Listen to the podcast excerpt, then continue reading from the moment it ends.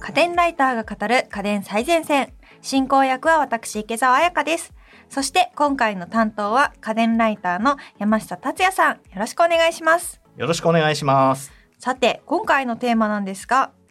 リモートワークをもっと便利に、モバイルモニター最前線。こんなリクエストが来ています。30代女性、エスパムさん。リモートワークで本当に大切なルーター選びで、この配信を知り、聞かせていただきました。これはマクリンさんの回ですね。ぜひ今後もリモートワークで使えるシリーズをやってほしいです。とのことです。はい、それではですね、今回はですね、モバイルモニターという商品を紹介させてください。もうだいぶ長いことリモートワークで働かなくちゃいけない状況が続いているので皆さんいろいろ工夫をされてると思うんですね。多くの人が会社の PC を自宅に持ち帰って仕事をしてると思うんですけどノート PC の狭い画面で細かい作業するの大変ですよね。そういう方にお勧めしたいのがモニターの2枚使いいわゆるデュアルモニターですね。以前お伺いした時池澤さんもデュアルモニターで作業してるっておっしゃってましたよね。はい、そうですね。私は自宅の机に自分用のモニターを設置しているんですけど、今回はモバイルモニターということで持ち歩けるモニターなんですよね。はい、持ち歩けるモニターなんですけど、今回の趣旨としてはですね、それをお家で使おうということになります。確かにこういう商品があったら、私も自分の自宅のワークデスクで作業するだけじゃなくて、リビングとか、なんかそういったエリアでも仕事をすることがあるんですけど、まあ、こういうの1台買っておけば、そうした時もスイスイ作業ができる。はい、場所を問わず作業できます。そもそもですね、一人暮らしの若い人だったり、自分の部屋がワークデスクなんてないお父さんいっぱいいると思うんですよね。うんそういう人にとっては、2つ目のモニターを置いておく場所がそもそもないんですよ。なので、モバイルモニターを片付けられるコンパクトなモニターという形で使う方法を提案したいと思ってます。へえ確かにいいかもしれないですね結構モニターのあるなしで作業効率めちゃくちゃ変わりませんか？そうなんですよ。池田さんみたいにね、ウェブサイトを見ながらプログラムを書くみたいな、そういうことをする以外にも、例えばビデオ会議の画面を片方のモニターに移して、もう片方の画面で書類を整理するみたいな使い方もできるので、すべての人にデュアルモニター使ってほしいですよね。そうなんですよねなんかある情報を見ながら作業するっていう時にどうしてもやっぱ画面2つ欲しいなって思うこと多いんですよねいちいちこう画面に戻って見てそれを覚えて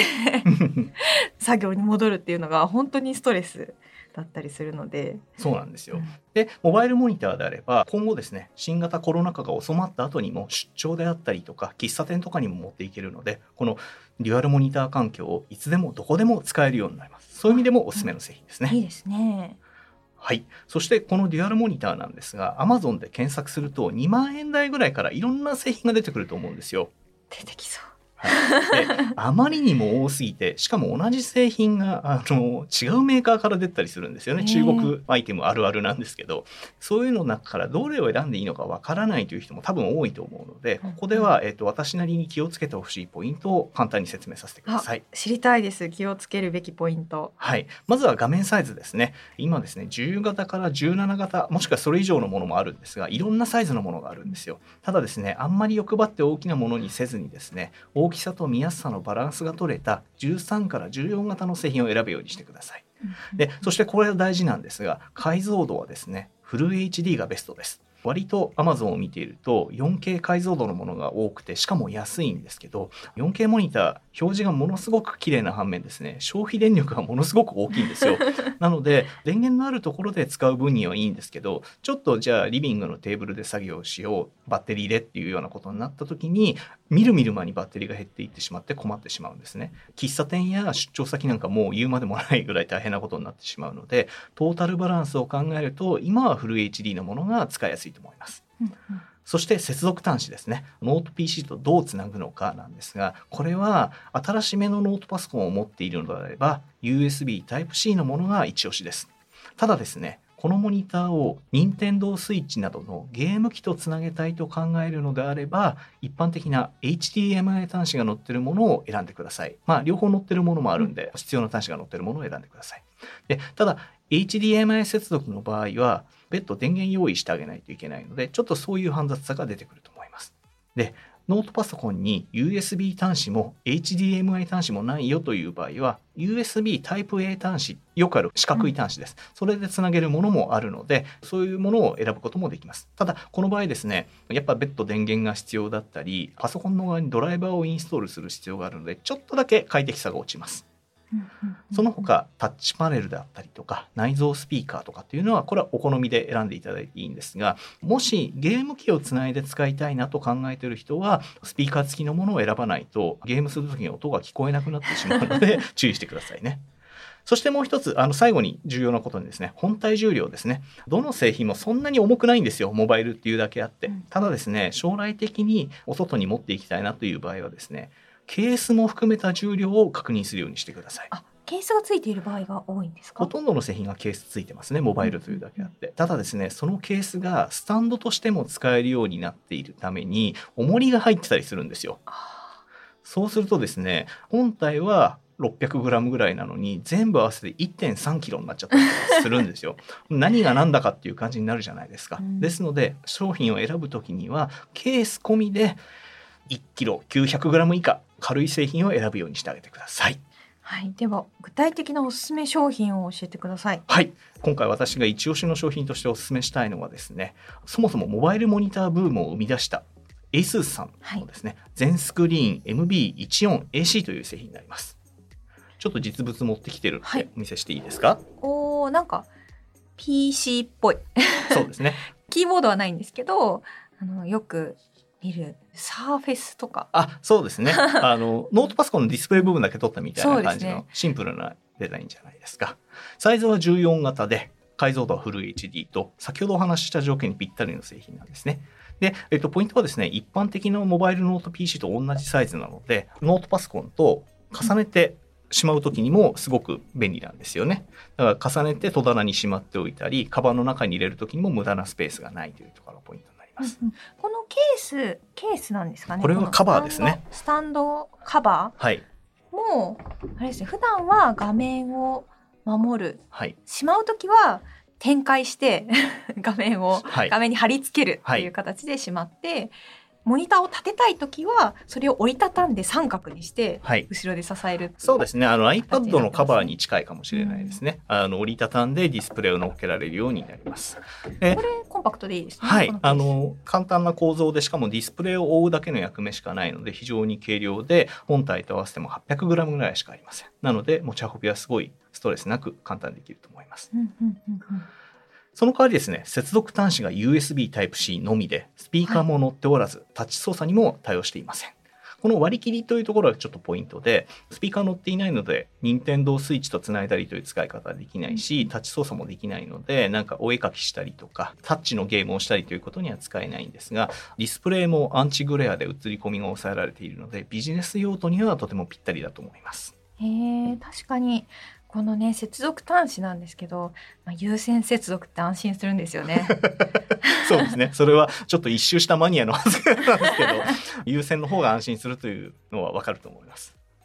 すごく使い勝手良さそうなモニターなんだろうなっていう印象ですね。はい、ちょっと中国製のモニターと比べるとお高めなんですが、おすすめです。うんうんうん、普段はこちら使われてるんですか？はいそうですね。800g ということなのでノートパソコンがだいたい1キロ弱ぐらいなので2つ合わせても2キロぐらいなのであの問題なく持ち歩けるので普段はこちらを使うようにしています。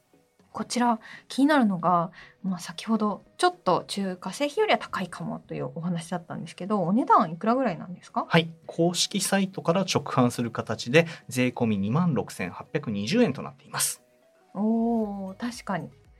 ありかなという。はい。実用性を考えると決して高くないと思いますので私はこれとても皆さんにお勧めしたいですね。もう少し大きい画面のものが欲しいとかですねいう方にはですね16インチモデルも用意されているのでそちらもおすすめですよ。そちらはスピーカーとかも載っているのでゲームとかにも使っていただけます。なるほど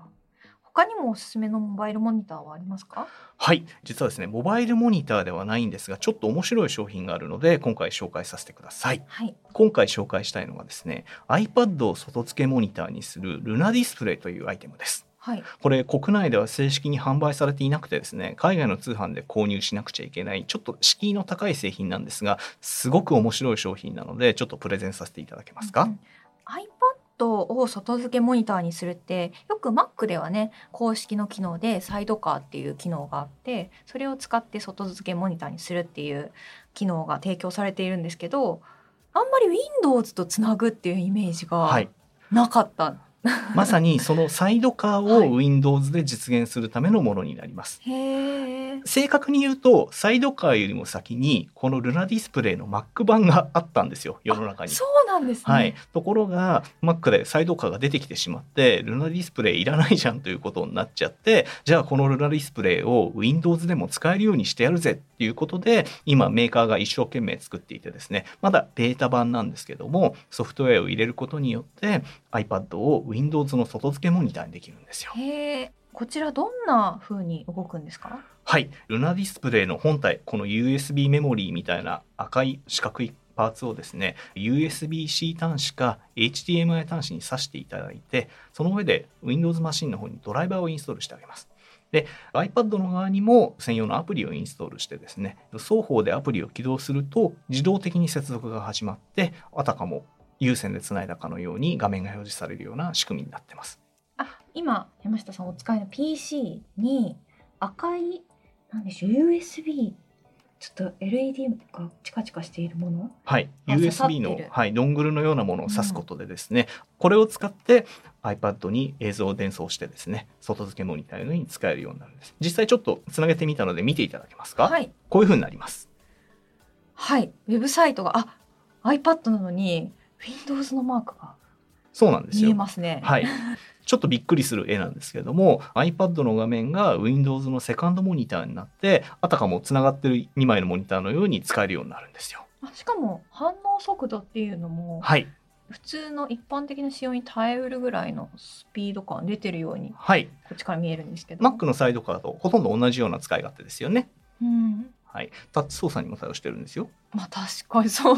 iPad だからな。はいあのですので例えばその普段 iPad も持ち歩いていてノートパソコンも持ち歩いていて外付けモニターも持ち歩いているよという人には外付けモニター、まあ、モバイルモニターの分だけ荷物を軽くできるアイテムということでこれぜひちょっと使ってみていただきたいですね。確かに。このモバイルモニターも持ち歩いてた分がこの赤いドングルっぽいアイテム一つだけになるんですもんね。はい。1キロ軽くなるすごい、はい、ただ今一生懸命 Windows で動くようにしている最中ということでまだソフトウェアがベータ版だったりとかですね若干安定性に問題があったりするんですよ。どんどんどんどんアップデートされていてまあ相当少ないうちに皆さんにオート振ってお勧めできる状態になると思うので気になる方はですねアストロ HQ というメーカーさんなんですが、まあ、ルナディスプレイで検索すれば出てくるのでぜひそのウェブサイトをチェックしてですね正式版が発売されるのを待っていただきたいですね。今すぐ使いたいという人はですね、アストロ HQ のウェブサイトで直販しています。USB Type-C 版と HDMI 版があって、どちらも今は109ドル99セントで購入可能です。なるほど。で、ただ、うん、ちょっと品薄だったりとかですね、HDM 版が9月発売になっていたりとか、ちょっと入手しにくい状況にあるんですが、気になる人は公式サイトを定期的にチェックして売り出されるのを待ってみていただけますか？うんうんうん、あ、あれか。1万ちょいぐらいそうですねで買える確かにモバイルモニター本体と比べても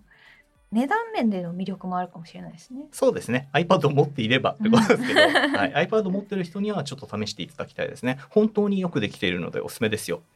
ありがとうございます。今回はリモートワークをもっと便利にモバイルモニター最前線をお送りしてきました。家電最前線の番組ツイッターや番組ホームページでも今回紹介した商品の写真などを載せています。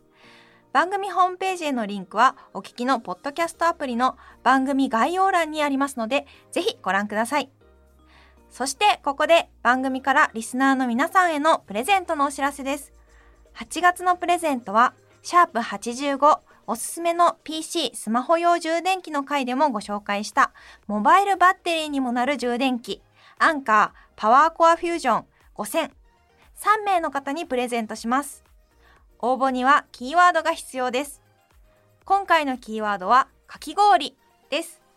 お聞きのポッドキャストアプリの番組概要欄または番組ホームページやツイッターのプレゼント応募リンクからご応募ください。締め切りは9月15日水曜日です次回は家電ライターの倉本春さんが担当。白物家電の大物、冷蔵庫最前線をお送りします。楽しみに。ここまでは家電ライターの山下達也さんとお送りしてきました。ありがとうございました。ありがとうございました。